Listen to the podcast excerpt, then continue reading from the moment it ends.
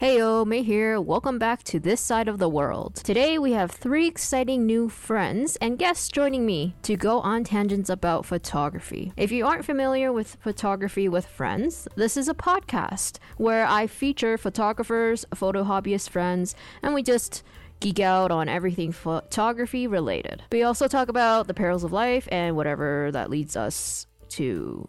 So, welcome. I hope you enjoy this new set of ramblings.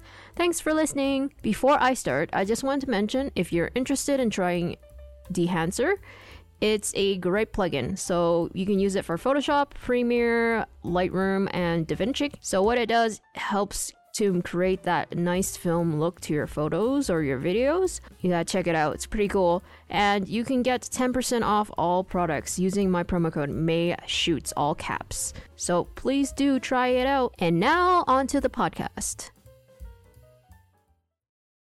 Thank you for joining me on this gorgeous sunny day indoors.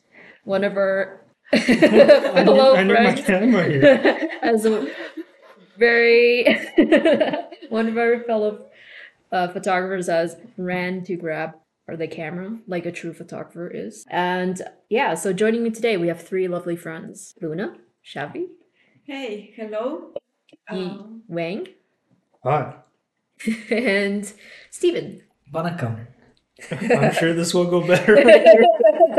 Only way up right Yeah. okay.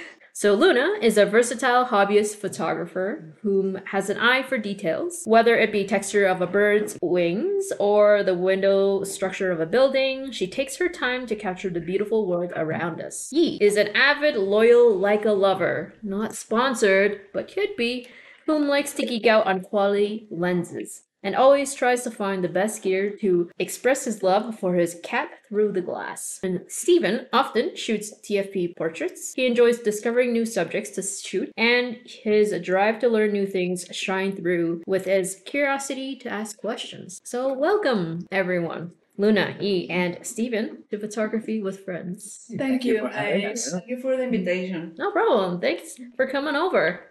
And we just had some snacks, talked a little bit. Um, so I just want to say first off, how are you guys feeling mentally, spiritually? How's it going? I am a little bit nervous. I'm not gonna lie. Yeah. This is my first podcast. Again, we've been speaking for like what two hours before the podcast began, Yep. mhm. and now as soon as you put the limelight on us, Yep. um, it's kind of reeling away from it. But again, it's like after five or ten minutes, we'll be back. Yeah, it's like the camera, right? If you're shooting a model or someone who's not comfortable in front of a camera, they tense up, kind of thing. Yeah. It takes it takes time to you get used to the idea of someone else listening, Mm-hmm. right? To what we to what we say, but Yeah. but yeah, it's it's been pretty good. After a long weekend, uh, sorry, a long winter, Mm. we're finally getting some spring, so it's bright. Yeah. Finally able to see the asphalt again. Yes. Right. Yeah. You can see the beautiful brown grass. And, Yeah, in Calgary, uh, not a lot of plows come over and pick up the snow because it's privatized. So when it snows, two weeks later, it's still on the ground. Very different from back in Toronto, where they snow immediately, it's gone. Yeah. Yeah. Same in Same in Ottawa. Montreal. Yeah. Same in Ottawa. Yeah, okay. yeah, yeah. All right. Yeah. Yeah. So it's a little different in Calgary, seeing snow all the time, like on the ground. And, does, and now it feels like a bit more spring coming over. Less snow. It's warming up. We're starting to plan spring shootings and Mhm. ideas for when the grass is greener. Yeah. Everything gets yeah. Lots of ideas. Yeah. You, how you feeling? I'm feeling good. Um, well, we just had a lot of snacks, Mhm. some drinks, some oranges, Some geopolitics. some. geopolitics. Always gotta have that in conversation. yeah, we're, we're, we're doing good. This is how you know you're getting old. you start talking about politics. Yeah. Yes. I'm actually, yes. I'm actually caring about it. Yes. Yeah. I mean, actually caring would be a strong word, but curious. Curious. Like, Discussing like adults do. Yeah. Oh Well, my god. Oh no. When did that happen? I think it happened 12 years ago. I mean, it's your old man then. We, we I refuse to think about it. We have photography to keep us young. Absolutely. Yeah, speaking of photography, how's everyone's photography going? Hmm. pretty good. Yeah. When was the last time you guys had a shoot? Last um, last week, right? Last week. Yeah. Last uh Saturday, I want to say. I saw besides group photo shoots, like when did you guys do individual shoots? Oh, I took photos of my cat yesterday. That's way that Yeah. absolutely counts, yes. Fair. Yeah. What about you, May? Um, maybe like two days ago, or even yes, was it yesterday? No, two days ago. I was downtown just like trying to finish up a roll because I'm doing a video on uh, developing with coffee. So I was just trying to finish that roll up so I can start developing that. So are you doing videos for Instagram or are you just trying to learn cinema, like videography? Um, so I'm doing the for YouTube. So I'm just doing. I was taking photos on my film camera, and I was finishing the roll. Then I'm gonna come home. I was gonna come home and develop it, make a video out of that. The whole process of the developing the film. You do both video and film, sorry, digital and film. Yes. right? Mm-hmm. And you just recently bought a new camera. Yes. I got the A7C Sony. And is it easier switching to digital from film or Um, I mean, I shot digital grow like, you know, when I started photography, I was shooting digital. So it's not that much of a difference in terms of like transferring skills from digital to film. Um, I think the main difference is just being more patient with film because you have to wait through the whole process to see your photos. Instant gratification for digital, but film you have to wait. So there's waiting of taking the photos in process and then scanning them and developing them. That's like a whole thing. Yeah. And there's a longer time for learning process because like when you're shooting with a digital, you take a photo, you immediately find out, oh, this is why I have this problem. This is too bright, or this is too dark, or there's too much ISO. You immediately see it. But in film, you have to wait till the whole process is over. Then you are able to like learn from that experience. Yeah.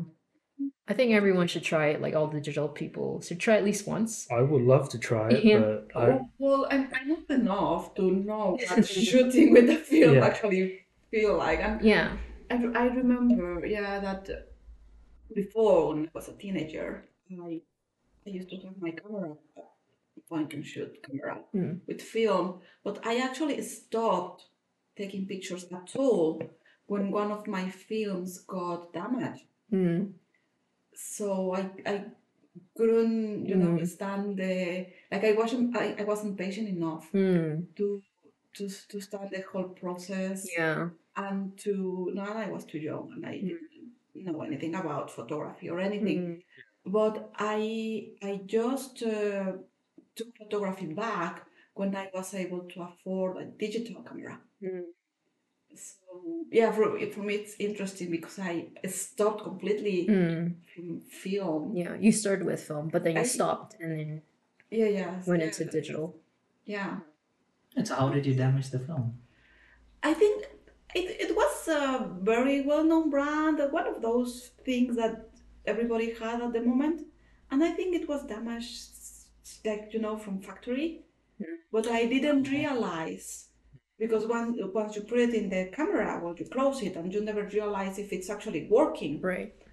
and it sounded like it and i Mhm. i could you know like eh, Wind it? yeah yeah Mhm. yeah and everything but when when i opened it again Mm. i realized it was like stopped i It didn't go all the way. it didn't it didn't go at all Mm. so i lost like every everything Mm. Yeah yeah yeah yeah So that one bad experience put you away for all films. very much yeah, Yeah, yeah. lo- But i was literally a teenager Mm. Okay. It happens a lot to people like our age too. Like I tried to give them film and then something bad happens and they're like so devastated right. because they it's like Yeah. you've created this you know time of taking photos and like composing and then all of a sudden they're all gone, you know? But yeah, Um, yeah. that's the process of film. You have to be okay with it, accepting that it's not always going to work out. but when they do work out, it's like super satisfying. It overrides the negatives of that. Yeah. I had a film camera when I was, I can't remember how old. I was probably in like elementary, junior high. Mhm. It was a point and shoot. It was a Fuji film, I'm pretty sure, because my my dad, it was a, It yeah, was big at the time. Mine too was. yeah. But I don't even know. I don't can't even remember why I stopped. Maybe just like I wasn't really in it for the photography. I was more because I was taking pictures of buses on the street. And I think after taking so many photos of buses, because it costs money to develop the film. So after mm. developing so Oh many. yeah, the other thing. Yeah. Yeah, yeah, and you know I was a kid, so after developing so many pictures of buses, maybe maybe one day my family just thought, you know what, no more buses. yeah, so no more films, and because I don't even remember what happened to the camera, to be honest. Mm. I'm pretty sure I still have the camera. Okay. Yeah. Maybe your family still have it. Because I definitely don't have the camera myself. I have no idea what happened to it. Yeah. Yeah. Yeah. Usually, like your your grandparents or your family members would keep it somewhere. It wasn't it wasn't like one of those old cameras that you would pass da- pass it No, no, down no. to because it was it was the start of consumer electronic grade Yeah. cameras. Yeah, it was Exactly, uh yeah. it was a point and shoot. It's like Mhm. you don't even need to know anything to use it. You Mm. just you need to know how to load the film. You need to know how to turn it on. You need to know where the shutter is. Yeah. and that's it. That's. Yeah, Change the batteries. exactly. Mm. Yeah, because I definitely did not know a thing. I have had zero experience with film, so I'm just sitting around listening to all the hard work that goes into it. Because with digital, you shoot, you look at the camera, the display on the camera to see if the photo looks good, the composition, Yeah, and then you put it on the big screen. You see that it's out of focus, especially if you use the smaller f-stop. Mhm. That's what happened with my most recent photo shoot. Mm. So I gave my Sony A7 IV to, for service because I was too stupid when I was changing lenses. I didn't hold my camera sensor down. Mm. So some of the snowflakes hit the sensor, Mm. and I- the next day when I was taking photos of the sky, there was a lot of One second. Sorry, but interrupted by little kids wanting to clean windows for money. You Steven, what were you saying? oh yeah. uh, so I gave my To service? my Sony A7 IV to service because I had a shoot with uh, my friends, present company included, uh, at Canmore, and it was snowing that day. And I decided, you know what, I'm gonna try doing some landscape after several months. So I tried the 85 millimeter. It was too narrow, so I decided to try something wide, a 35. So when I changed the lenses, I did not hold my camera sensor down. I had it fixed on a tripod and I just removed the lens, the 85, and I plugged in a 35. But in between those few seconds, a handful of snowflakes fell onto the sensor. I didn't really think a big deal of that until the next day when I took photos of the sky and I noticed that there were a lot of spots on the sky. So I went to the camera store, which is where I purchased a camera store in Calgary. Shout out. Uh, went there and they suggested that I send it to Sony uh, just to make sure there's no water damage on the sensor. And it took them three weeks to get back to me hmm. saying that, hey, they didn't specify any water damage, but they did say that to clean the sensor, it would cost about $90. Hmm. I was like, I mean, the whole sensor cleaning set is about $40 hmm. and it'll take me two minutes to do it. Yep. So I was like, nah, I'll do it myself. So I asked them, and the camera should be returning in the next two weeks or so. So I haven't had my A7 for for four weeks now, uh, but I didn't want to stop doing any shoots, so I had a couple of portrait sessions with my old Canon T7i, uh, which is not as sophisticated as the A7 IV, but hey, it still gets the job done. And I got a publication out of the A7, the Oh. shoot from the T7i that I did. Congrats. Thank you. Um, so the most recent shoot that I had on Thursday, the shoot went relatively well. It could have gone so much better if I had all the inspirational photos that I had with me because I downloaded all the inspiration, all of the photos for the inspiration for the shoot mm. on my phone and I left the phone, the old phone at mm. home. So I had to improvise. Mm. But hey, some of the photos turned really well, but most of the photos were out of focus because I was using a 1.8. Uh, but again, I didn't notice that they were a bit out of focus hmm. because I was looking at the photos from the smaller screen on the hmm. display on the Yeah. camera. Mm. Uh, I didn't know that the photos that I really, really liked were a touch out of focus hmm. until I saw it on the big screen. So again, with the digital, I can click as many photos as I want, and even if let's say only ten percent of them are in focus, I'd still have a good chunk of them. Mm-hmm. But if you use a mm-hmm. film, Yep. a cam like a film camera can hold only Yep. so many films, and you have to be really careful. Yep. And if you miss that, then this is just waste of time and money for both you and both the model. Yeah. So how do you do, do you have any such experience with film? Um, I did a family shoot one time. Um, they actually really like my film stuff, so they're like, "Oh, I want you to do a film shoot with my family." So it was uh, his wife and two kids. So the kids are pretty young. One's a baby, and one's about like three, four years old. Um, so their mom, I was very honest about like my experience with film. So I was like, okay, I did a couple of portraits, but not like just for fun with friends. But I never actually did a portrait session with a group with film before. So this would be the first time. So you have to know that not all the photos will come out. Maybe none of them will come out. This is just the thing. And then he agreed to it, and I gave them like a discount from that. And then mom came back and said, um, the wife came back and said, hey, maybe just be safe. Let's do digital as well. It's like, okay, yeah, I'll do that. And then I'll do a set package for you. So I went to the shoot, did this, did this shooting. It was like right outside their backyard. They had a big tree. The lighting was okay, not super bright. Um, and did the shoot. It was fun. Was it outdoors? It was outdoors, like in the backyard. Um, so there's a little bit of shade, non not a huge amount of light. I wish I had like a flash. It would have been like a lot better because the film I was using had lower ISO. Um, so a lot of the shots end up being out of focus because I had to go lower in shutter speed, and I was sh- ended Yeah. up shaking a lot more. So okay. Yeah, so the digital, most some of the digital came out okay, and then you know all the film was just like too dark, too shaky, and I told them I'm sorry, like this didn't work out, and I'm not gonna charge you for that. And they're like, okay, that's fine. They liked some of the digital, so they'll they'll go with that one, and then that's just my experience. Like some people are really professional; they'll actually only shoot weddings in film. Right. I don't understand how they do it, but they must have like really, you know, set mind on knowing their camera, knowing their film, and just like working through it through experience and knowing what's right because it's very risky. It's much more risky than like digital. So do you say at that point it just becomes muscle memory? Um, I say so. Like, I think it's just over experience. You know, muscle. I think There's you have to very be muscle you have to be very consistent at it, right? Because um, even for I use a rangefinder, so even for a rangefinder, what happens is when you focus the rangefinder, you have a patch in the middle of the frame. That's where you adjust your focus.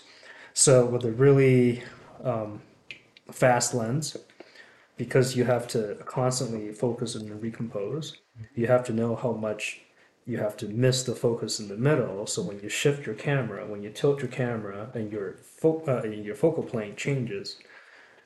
So, like for example, your eyes are in focus, so you can't you can't dial in the fo- focus completely in the middle of the frame because when you tilt that camera, it'll your eyes will go out of focus, right? So it com- it was basically developing muscle memory. I get good at it if I'm using the camera every day trying to take the same photo, and then like Yeah. I'll put the camera down for a week, and then I don't know what I'm doing anymore, and then I have to kind of go through that same process. Um, so We have eye autofocus for film as well. Eye autofocus? I don't think that's a thing. No, No. because it's, uh, that's automatic then.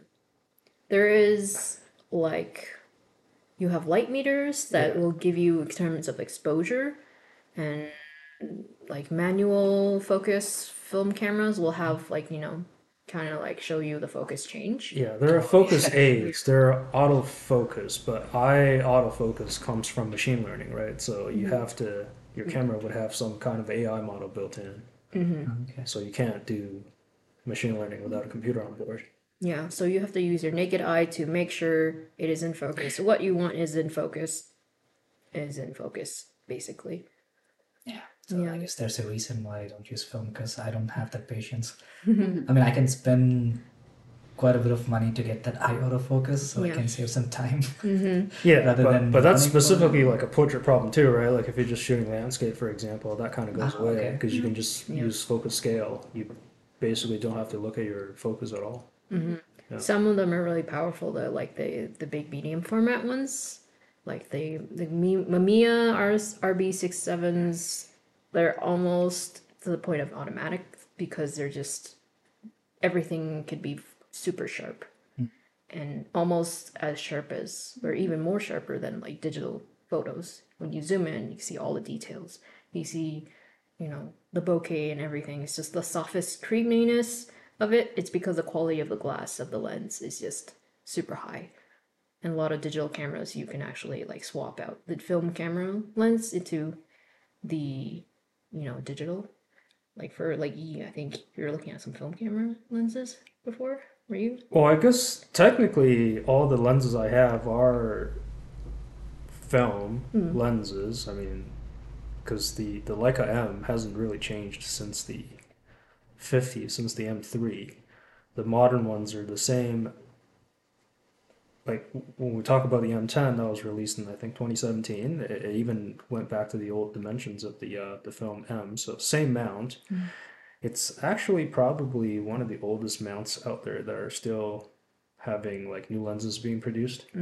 So you're you're still using the lens um, the rangefinder mechanism to focus unless you use live view. Like you can some some of the M cameras have live view too, but they're they're essentially no difference because they still produce like I still pro- produce the M6 the film camera, and you use the same lenses on that camera versus the digital M's. It's just the same thing. Um, and if you go back, for example, I have some older lenses I bought from the 70s and the 90s. Um, digital M, I don't believe it would. No, digital M wasn't a thing back then, so they would have been made for film cameras. Yeah. How many lenses do you have? For the M, I just have four. Yeah. just, Just for Well, is that a lot? yes Okay. And the, what about the other one? Well, I have three bodies, and so two are Leica M's. One is like a Lumix S5. Okay. Um, so for the light for the M mount, I have four lenses, and then for Lumix, I have two L mount lenses. So on average, I have two lenses per camera. So I thought it was like not that many. Fair. Uh-huh. What about you? You used to have several bodies, right? several bodies Yeah, of digital body. or film I just in general. In general, oh, I have like 20 film cameras. And, Yeah. and I have two digital now before. See, a friend of mine, a friend of mine in Germany, he's a photographer. He does weddings and stuff, right? I visited him last spring. And same same idea. I show up and this guy has like more cameras than he's got fingers. I'm like, I don't have three cameras. That's okay, right? Like, Yeah, but the thing is, I don't use them all. They're Yeah. just, you know, a well, yeah, a lot of them don't work. A lot of these Yeah. cameras at his place don't work. They're just right? paperweight. Yeah, They're, so you know, he uses he's a Pentax guy, so he uses two Pentax cameras. That's his like bread and butter. He's got like a Fuji for fun, Mm. and then a whole bunch of cameras that I can't name. Yeah, so I went there for the wedding. So instead of so he did hire photographers that are like wedding photographers that are kind of his buddies, like because they they're kind of like in their group, but more pro than I think probably we are here because they actually do a lot of weddings.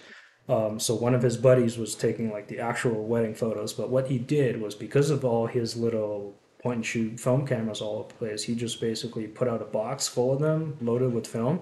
Any guest can just take one and start taking photos, and then he basically develops and keeps whatever you can keep afterwards. Yeah, he's a really handy guy. Like, yeah, like hats down or hats. What's hats down? Is that Hats it? off? Hats off. Hats off.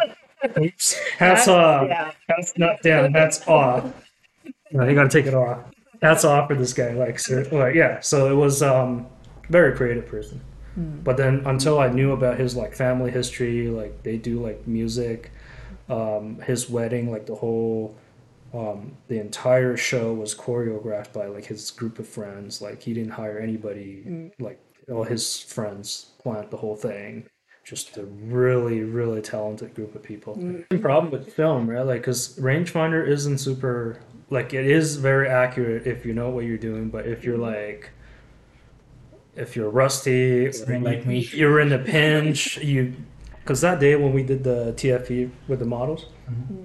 I'm pretty sure I had over a thousand frames, and I ended up keeping maybe fifty of them. Hmm.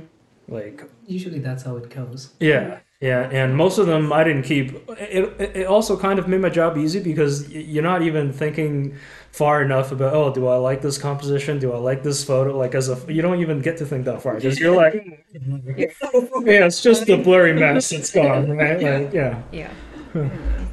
I think it's the same for film to that sense because you have, for example, 35 millimeter, you get 36 frames.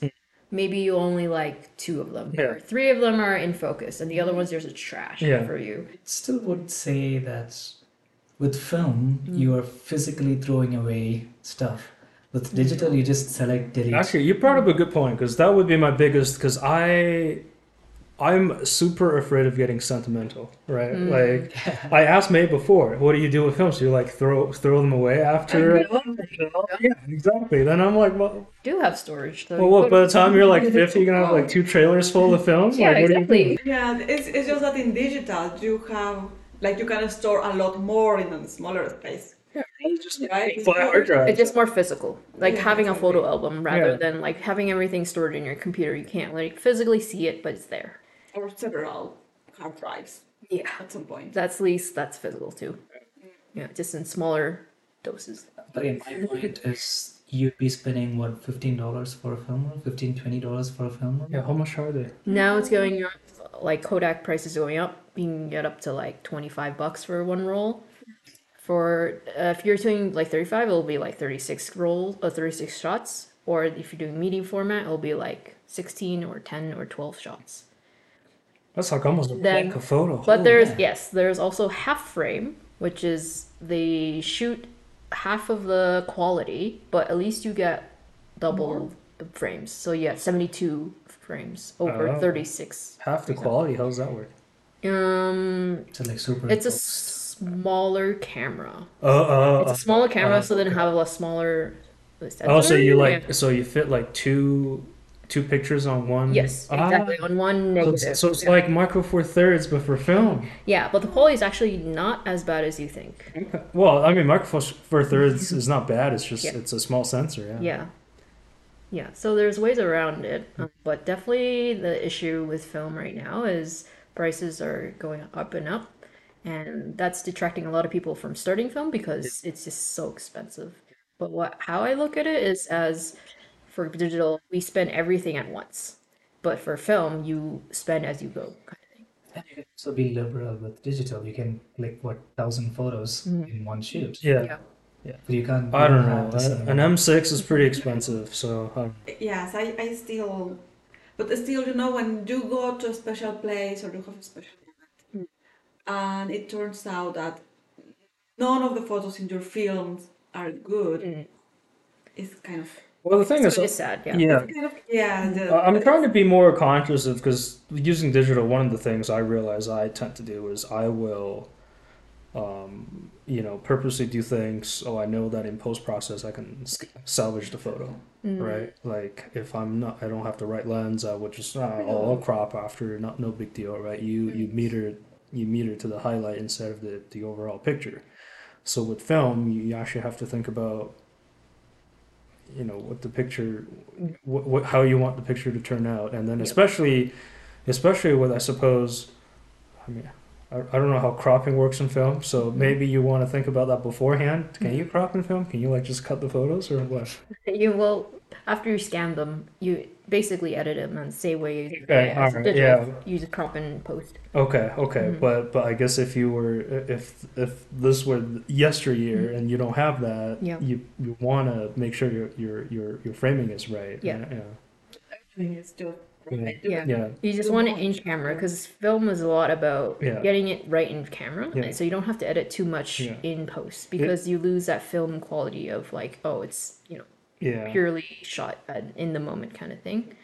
But I think uh, bring that to like an efficiency in terms of like shooting so much in digital. Yeah. I think like film actually really helps with that because if you're really like thinking about your shot before taking it instead of like, you know, just like spraying Spray with your digital, yeah, spray and pray, you like do less of that because it teaches you to be like mindful of what you're shooting Yeah. and then when you're editing you can don't have to go through like 10,000 photos you can maybe just do 100 Right. photos to go through because you've been careful about what you're shooting Right. so i think that helps with like from film implementing that into digital is like a really good thing Yeah, because lately I, I'm trying to be more conscious of the composition to get it right instead of like cropping post. Mm. Um, it it's slower. Um, I'm not saying I don't like it. I actually like it because I mean the whole the whole thing that started me, like you know, like I went through phases, but like this latest final like phase of me understanding what photography or how to take photos properly is about slowing down and doing things, taking your time. So it's not it's not bad. It's just I think I, I do it better when I'm alone. Mm. It's more like therapeutic.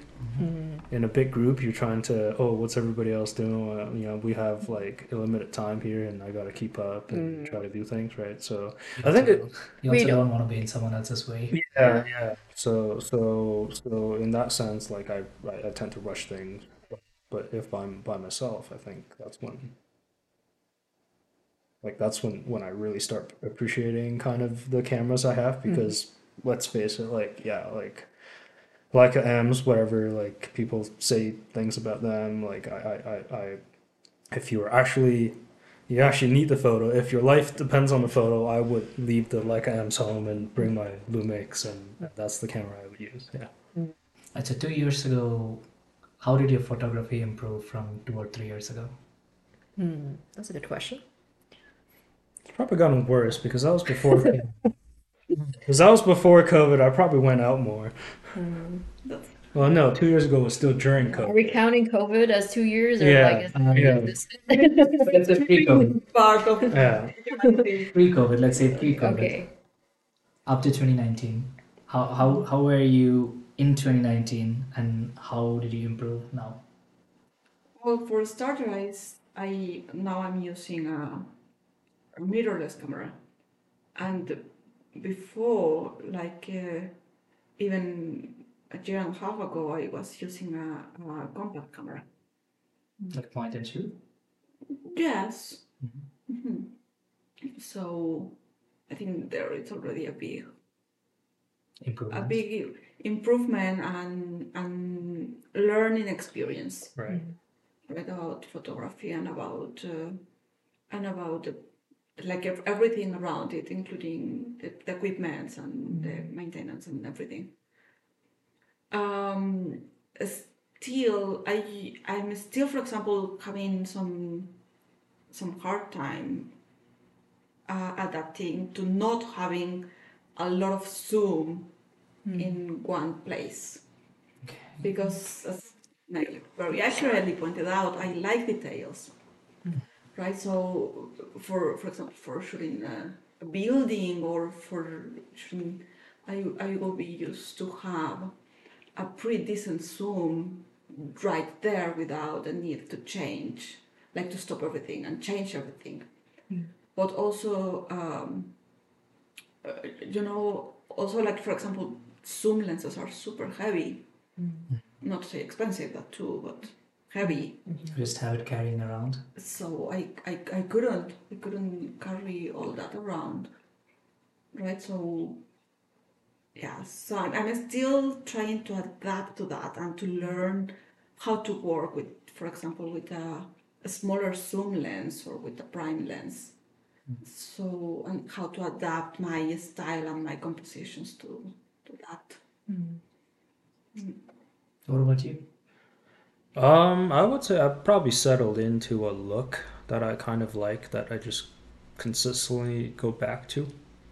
In terms of composition or No, in terms of like edit, post processing colors, and because I, I guess I guess two three years ago I would probably like you would think that I would show you like a set of photos, you would think like three different people took them because they're all in different. They're all they all look different.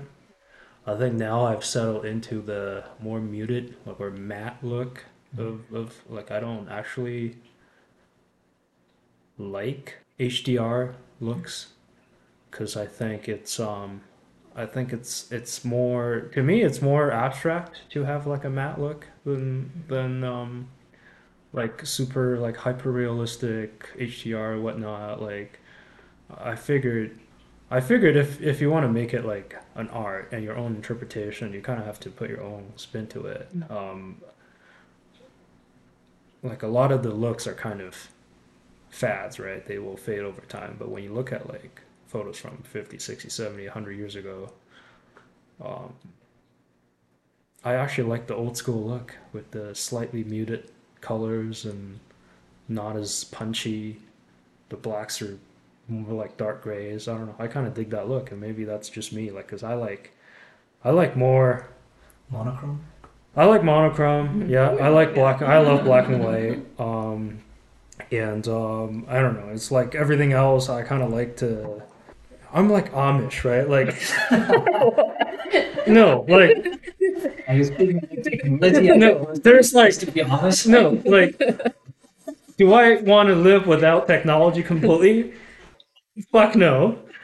But there's like a sweet spot where I don't really want more from there, right? So so it's like this almost, you know, um, Is it like Mennonites? I don't know what they are. yeah, yeah, yeah, Yeah. yeah, like In between. it's almost like um, a a a um, a self contradiction.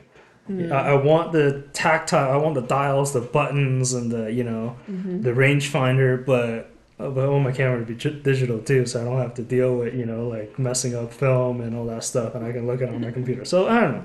So that's that's really I'm kind of stuck in between like that. Yeah. What about you, man? Hmm. I guess a lot of my photos are more in focus now compared to like a couple of years ago. Everything was just. That's good. I was like, oh, this is pretty good. And I look back at it now, I'm like, this was not in focus. Why did I like this photo? It's like all my taste in like terms of what is good to me has changed over the years and be like I'm a little more critical with my work and more aware of like what the look I need want this to look like and what looks good. Um, I think that goes over through experience um, and just like shooting so much and going out and then seeing other people's photos too and being like not comparing but just you know You learn from seeing yeah learning from others seeing the differences and be like okay i could have done this better this better and now it doesn't look as great as i thought it would as it did Yeah. um, so i think that's a good thing that you know learning through the process and Yeah. that's There are a lot of talented people. Like every time I look at the photos people we shoot with, they share their photos on Instagram. Like, holy crap! like, I Yeah. wish I can take photos like that, man. Yeah in our group mm. there's a lot of talented people and everyone sees what like we all go to the same location but we all shoot something completely differently. Yeah. different angles different you know colors and presets and styles and yeah it's just like really nice to see all the all the artistry in all, it. all of your nice orange sunsets, and you look at mine, you're like, oh, where's the colors?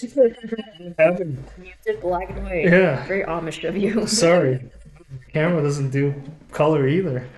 And sometimes you feel you look at some photos and say, "Oh my God, I was right there. Why didn't I think of that?" yeah exactly. Yeah, yeah. And sometimes you be like, oh, I want to try that too. And then you do it and you're like, why does not mine look like that? Maybe just their hand in the art. Like they put their soul into whatever they're shooting, they're able to make it work. But maybe for you, you just, you know, go somewhere else and try something different. Yeah, Yeah, and it, it's also like as any other trade or art, Mm. it's about practice, yeah, right? So if you have an image in your head, which I think we all we most of the photograph or pictures we take start like an image in our head, right? So mm-hmm. if you have an image in your head and you don't get it at the first, well, you just continue trying and practicing more and more mm-hmm. until you learn how to do it mm-hmm. right? Unfortunately, in, in the group we have, there are some very experienced people Yeah. who are always willing to explain things and to help. Yeah. So that that's also very nice. And you said you were being conscious about using the uh, taking your time with the composition and stuff. So is that with film or now that you have your digital, are you gonna just spray and pray?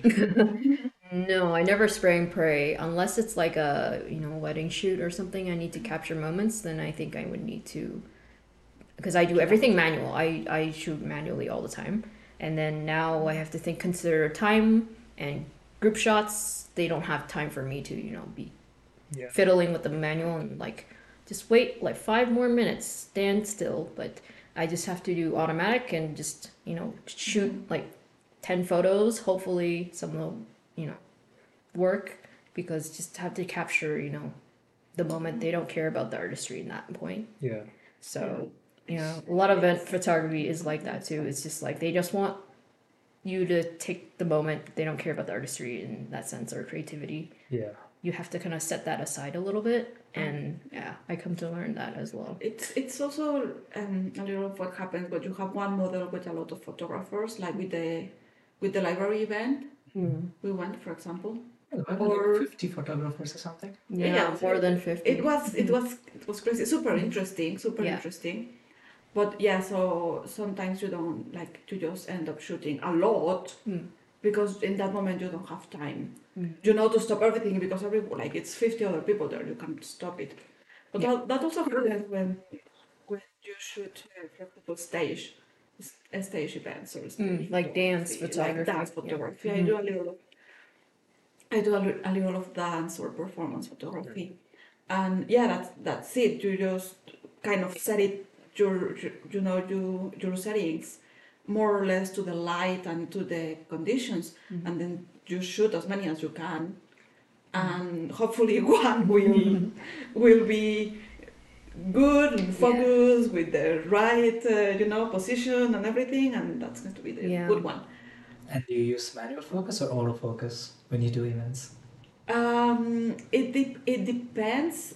Mostly, I use a lot of autofocus because I don't I don't trust a lot of my eyes, so I try to do. But if I do manual, I I learned how to how to do it with the help that the digital cameras have.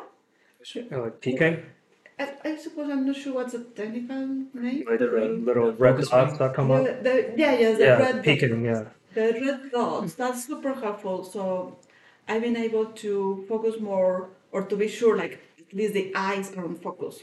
Cool. so that's pretty helpful. Sometimes with uh, dance or with stage photography you can do that but most of the time you just set it like to, to put it automatic and and you hope for the best Yeah. spray and pray So I think if you're doing it for yourself, what I've learned is that you got to put the FOMO on the side, yeah and you'd be surprised at what you can do with like limited gear, right? For like that figure skating event we went to, I brought a rangefinder with me, no autofocus, and we were taking photos of figure skaters. So I ended up essentially setting the focus based on the scale of my lens and waiting for the figure skaters to come within the range, and then hope, hoping that when I click the shutter, they're about you know they're about where they should be, and it actually worked. Like it worked better than I better than I thought because I was trying to keep up with them using manual focus. It was hopeless. Um, and then when I changed um, like changed it up and, and waited for them to come into the frame, it, it actually worked a lot better. And, and a lot of times when I travel, because I, I pack light, um, and I would just take uh, 50 with me and just go wherever. Um, I think as long as you get over the fact that you won't get every single shot you want, and that's completely okay. It's not. It's just a picture. It's not that big of a deal.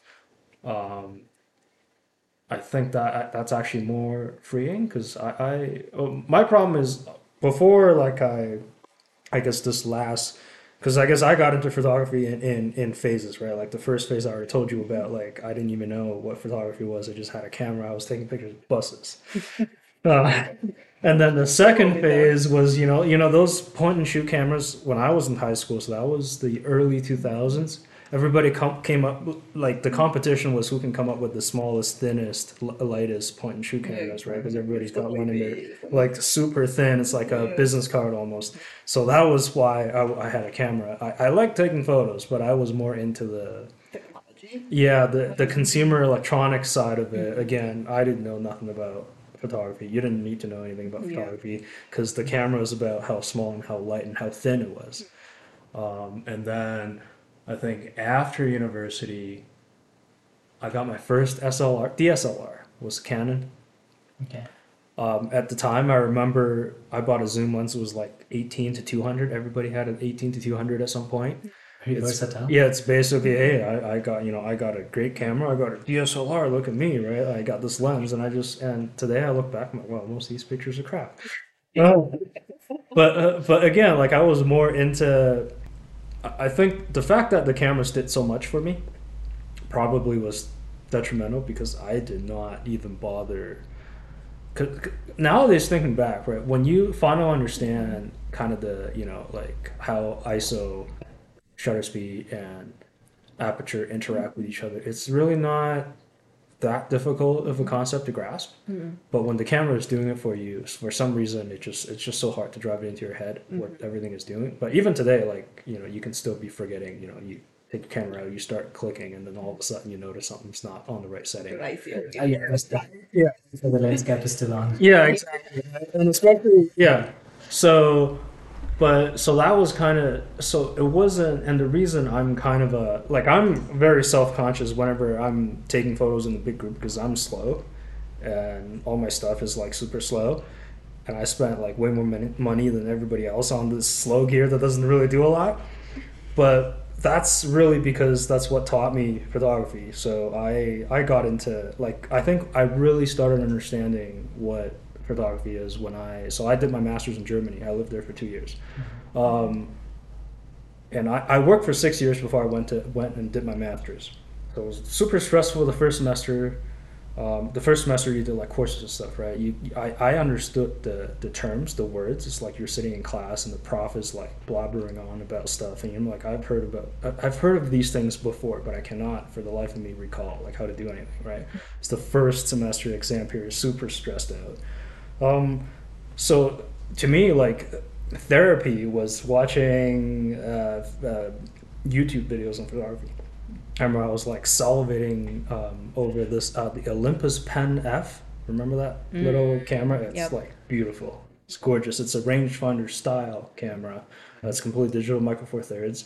Uh, it doesn't actually have a rangefinder, but it, uh, it looks like one of the old cameras. It's gorgeous. And then I was, and then I discovered this brand. Well, I mean, I knew about Leica because I my, I had a cousin who's into photography, and she brought it up before, and she's always had a Lumix because Lumix and Leica always had a they always had a partnership of some sort. Yeah, so I started looking at these, you know, Leica M. Then I started, you know, look, watching videos on Leica M. I was like, oh, holy crap, this is like awesome. And then I looked at the price tag and I almost cried. Yeah, yeah. yeah. So, but like, I guess fast forward a, a, a few months in Germany. Um, so, so to me, photography is kind of literally what kept me sane, and and I actually managed to finish my master thesis early. So instead of like doing it in two years, I kind of did it in like a year and 18 months. eight months or something like 18 months because i had like a few months where i'm just like doing nothing in germany like it was just an extended vacation um, and i was pretty much set on because i finished my thesis and i was pretty set on buying myself a nice present. Um, to kind of convince myself i bought a lens i bought an m mount lens that's from uh, voigtlander or folklander even before I had the camera, right? Just so okay, I bought this lens, I gotta buy the camera, right? and then the good friend of mine who got married last year, and and she was dragging me, you know, she wanted to go on a road trip. She's like, hey, you, let's go on a road trip. I'm, uh, and she's like, oh, don't you want to? Why don't we go to Wetzlar? Like you keep talking about this place. I'm like, probably not a good idea.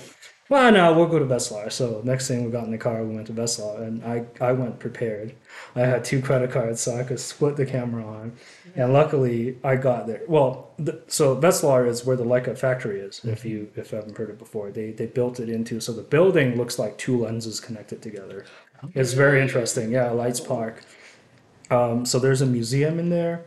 There's the store, there's the factory. You can kind of, but it, it was a Friday afternoon we got there, so like not a lot of stuff going on in the factory, and I was pretty much the only person in the store.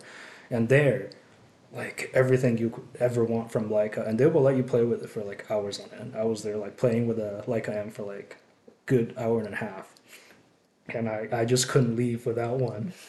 so and luckily they had a demo unit there. Um, so demo units are ten percent off. So instead of uh, so I got the entry level Leica M at the, um, it was actually so the M10 already came out at the time. So the generation before that was the M240, and then they had an entry level model that's made of aluminum instead of brass called the M Type 262. What's even better about the 262 though is that the, the 262 is literally a film Leica M, but digital. What I mean is, it, so the M240 actually had live view. If you wanted to shoot it like a digital camera, you could. If you don't want to use the rangefinder, you could. The M260 they stripped everything out of it. There's no live view. You can. There's no interface for an EVF because you can buy an external EVF for the other Leica M's. You either shoot with the uh, you either shoot with the rangefinder or you didn't take photos. So that's kind of what taught me this camera. Like I have it in my hand right now for the people who can't see. Um, it literally taught me everything about photography because there's no shortcuts. You can't you can't look at stuff right. The lenses are completely manual. There's manual focus. Um, you can set um, you can set aperture priority by setting it to auto um, auto shutter speed and auto ISO, but you still have to you still have to do half at least you have to do at least half the work manually, and then the other half, if you know what you're doing, you can kind of automate it a little bit. Yeah. Um, But yeah, but anyway, so I guess I went on a tangent. Anyway, so the camera it was ten percent off. So for like a student, it was I think it was instead of fifty five hundred euros VAT included, it was four thousand nine hundred and fifty euros. Wow. Yeah. I I bought it. and it was the best thing it was the best thing ever. I never regretted it. I, I bought a second M, and again, like I just I don't. It's one of not one of those things I regret. I don't have kids. I don't ever think of having kids. So You have a cat. I have a cat. Cats are cheap. Um, yeah, they're low maintenance. Yeah, yeah. Plus, they they can double as models. Yeah. So uh, to me, that's really how I got into it. Like this time around, is through doing it manually and um, I guess just doing it by hand, right? Um, so for the, I think I had like almost three months free after I got the camera in Germany. Every other day I was out taking photos. So it was like, I I always refer to it as the best time in my life because that's what I meant. I got I got the Leica M and I was going all over the place taking all kinds of photos. So it, it's been a lot of fun. Yeah. Like a mini vacation plus you're like Exactly. Yeah. learning with the new gear. Yeah. So if you had the money, all the money in the world, which camera would you buy now? Uh, I already have it. I think. Yeah. You're sticking with what you have. The M10. Yeah, yeah, I have. Uh, I just uh, yeah, I recently just bought M10. I bought a used M10 monochrome. It's a 40 megapixel digital M that only takes black and white photos. Yeah, so I would. I can't. I can't really think of another camera I would want, want to shoot with unless it's for like unless I'm doing it for someone else. Like if I, you know, my friends would ask me to take some photos just to speed up the process. I probably use my Lumix. It's an S5, but um, but otherwise, I, I, I use the Leica every time. I think it, it much depends on what your what your pictures are for. Yeah, mm-hmm. But if you are shooting for a gallery, for printing for Yeah. a gallery, or if you are shooting for advertisement, or if you are shooting for yourself, mm-hmm. it, it like the kind of equipment you choose depends Yeah. a lot on a, a lot of, of that. yeah, Yeah. Right, what They say you're- gear doesn't matter as much, but I s- think it does in a way. It Yeah. limits you to certain It things. limits Yeah. you. Yes, it, Yeah. it limits you, but at the same time, sometimes we end up.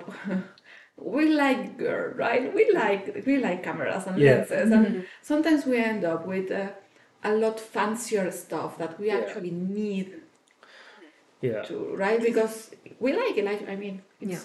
And sometimes you don't know until you try it and you're like, oh my god, now I know why people are raving about it because it's Yeah, like five thousand dollars, but this lens is amazing. Like, Yeah. It feels so powerful in my hands. yeah. Because the gear does matter. Uh, you you definitely knowing what to do matters the most, but the gear, but you also start realizing like certain photos I just wouldn't even like I would try with the Leica M, but I wouldn't have any expectation of any results just because when you're, you know, like your Sony, for example, it'll track everybody's eyes. It'll do so much, right? Like if if I was at a sporting venue, I'll probably just set the scale and hopefully someone would come, right? Like someone would walk into it and hope for the best, right? Whereas you know someone with a more advanced camera can literally like mm-hmm. try to yeah. But again, that's one of the reasons why I chose the A74 because I mostly do portraits. So mm-hmm. the A74 has eye tracking, Yeah. continuous shooting. Mm-hmm. Again, it's digital, so I don't have to worry about wasting film. It is expensive, yes. Do I regret it? Absolutely not. Yeah. Mm-hmm. And one of the lenses, the first lens that I chose to go with was the 85 1.4 because I mostly do portraits and I do portraits outdoors. Yeah. And mm-hmm. 1.4 is really good because in low light conditions, Yeah. yes, when I do portraits, I want the focus to be on the model's eye. Yeah. But again, I would also be, it's a fast camera and I will also be getting more light into it, so I don't have to worry too much. Yeah. So on my T7i, that was an APS-C, mm-hmm. Uh, so that would already get lower light. There was a DSLR, and this is a mirrorless full frame, so there's a lot Yeah. more advantages to it. Um, uh, but again, speaking of the different styles of shoot, I do portraits. I'm way more comfortable with portraits. I do boudoir. I do a little bit of risque stuff. Uh, it's been a while since I did any street or landscape because I have a 35 1.8 and it's been a while since I did lands uh, sorry street photography. The last time I did was uh, when I'm the first time I met you at the Mhm. Chinese Lantern Festival. So that was back in October ish, Yeah, September that, like fall. 2022. Yeah. Yeah. It was around that time. Uh, so it's been a while since I did that. I personally find, even though I do portraits, when I go for street, I prefer to have people in it. Mm. But that's mostly because I like taking photos of people. Right. When it comes to landscape or architecture, I, I can do architecture because I was a civil engineer back in India. Mhm. So I do have a general understanding of the buildings and also a basic understanding of photography. So that's easier for me.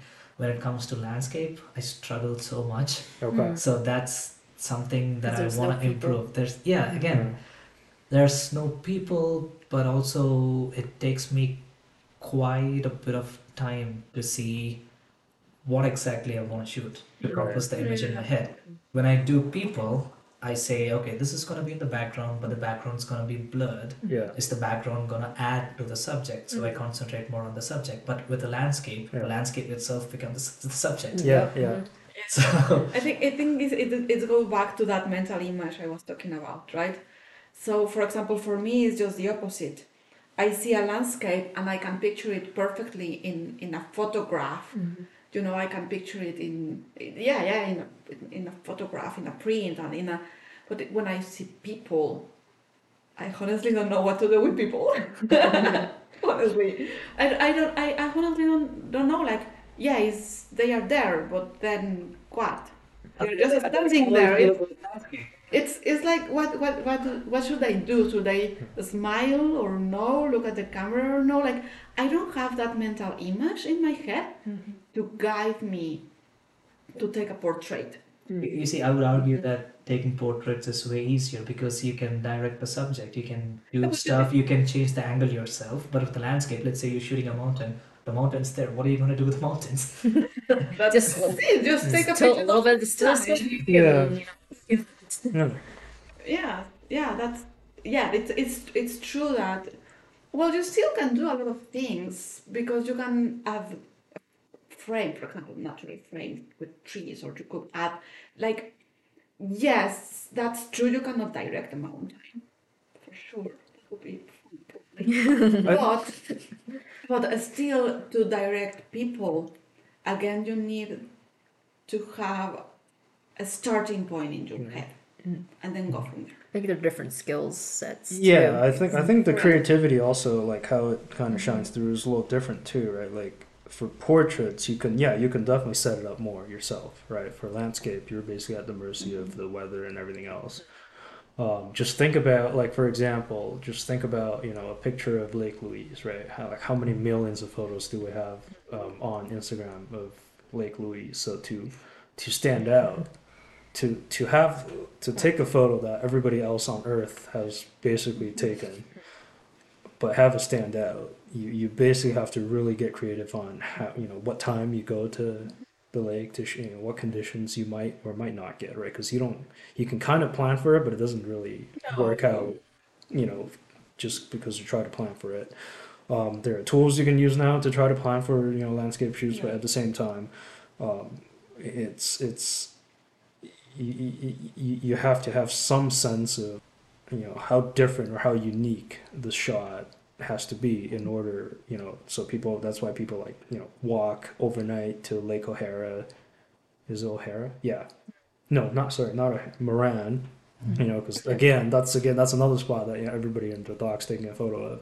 So you have to basically go during you know golden hour or some kind of you know different weather condition because nowadays it's like these popular spots a nice sunny day with blue you know blue sky and like some clouds that's like the most boring photo you can ever take just because everybody with the phone can take that same photo Yep. um and That's, there, the- that's, that's the thing with landscape, Yeah. right? That, uh, It's already beautiful. it, Yeah. yeah, yeah. That, that's the thing with landscape right? That uh, for for the famous landscape photographers, they spend I don't know probably 80 90 percent of their time uh, finding the location and setting it and getting to the location and finding a place that no one else Yeah. has access to. Well, for example, for me, working with mo- models, Yeah. it's been new. yeah same here Yes. Oh, okay. yeah I, I'm, I'm normally, I or um, I was normally, you know, either I travel or just go out the street with my camera and Yeah. take pictures of things I see. Like, um, yeah, for me, up to this point, photography has been mostly a, a lone journey more than a social one. yeah That includes models. yeah So Yeah, if you haven't noticed during the model shoot, I was basically like following you around because you clearly knew what you were doing, and I didn't. I was just like, oh, whatever Steve says, so just just do that, and I'll take photos. Again, that's that's another thing. So I've, I've worked with models before, but I haven't worked with a group of photographers. So Uh-huh. Ian has done uh, portrait before. Yeah. Uh, Okay, so th- there was another person who also Joe. did. but Joe also Yeah. has done portraits before. So I I was I was more conscious about not getting into their way, Okay. not getting in their way Yeah. of having the shoot, and also trying to adjust. Because again, uh, Ian had bought lights with him, Mm. Yeah, and Job also knew what he was doing. hmm So with me, I was just making sure, it's, can, can, can I go now? Is, is this model free now? Is this Yeah. place free now? yeah, So, yeah. so I was just making sure of that, and uh, s- I, I actually could have done a bit more, but again, this was a group photo shoot, so there's a little bit of give and take in there. Yeah, Uh, I felt the same way when we had the landscape shoot. okay. So you guys clearly knew what we were going. I was like, okay, I, I, I used to do this back in 2020. What do I remember this? That was three years ago. Did I did I get anything? Did I get anything? No. I was coming up empty.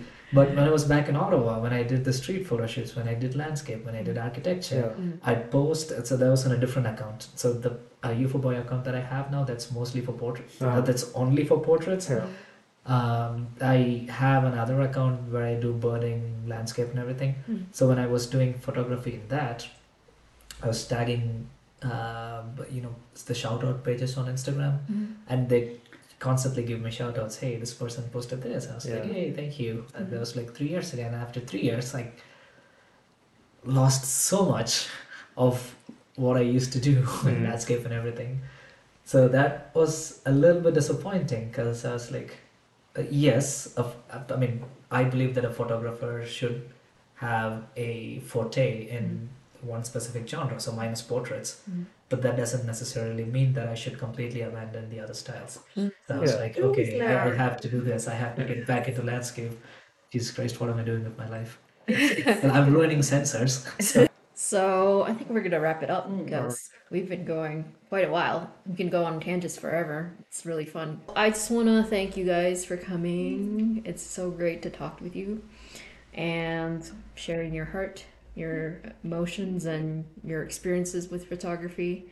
Um, thanks for thanks for taking time to come here as well. And mm is there anything you want to say before we wrap it up? I hope you found this interesting, and if you came, and if you lasted this long, thank you. yeah, thank you, thank you for for having us, for inviting us, and also thank you for people who are listening. Um, also, hopefully we en- that entertained you for a little bit. Yeah. Well, yeah. Thank you for having us. Um, I guess there's a photographer that I really like. Um, his name is Thorsten uh, Overgaard. And he always says, always wear a camera. I try to do that more, and I think that's something that people should uh, should do. Always wear a camera. Yeah. All right. Thanks. Thank you. Yeah. I appreciate it all. And, um, well, look forward to shooting more with you guys in the future for photo Definitely. walks and doing more studio shoots and just getting to know you as like Yes, friends on a deeper level. And learning from each other, I think, Yeah. the greatest. Mm-hmm. It's a learning mm, experience. Greatest, yeah. Yeah. And I hope you guys had a good time and learned something new. And add to this ever building toolbox of skills that you have already. So thank you very much. Thank Stay you. colorful, everyone. And let's say goodbye. Bye bye. Bye. Bye. I just want to thank Luna, Yi, and Steven for joining me again. It was a pleasure having them on the podcast. And of course, you guys, the audience, for listening. I want to thank you all. Till the next one. Bye.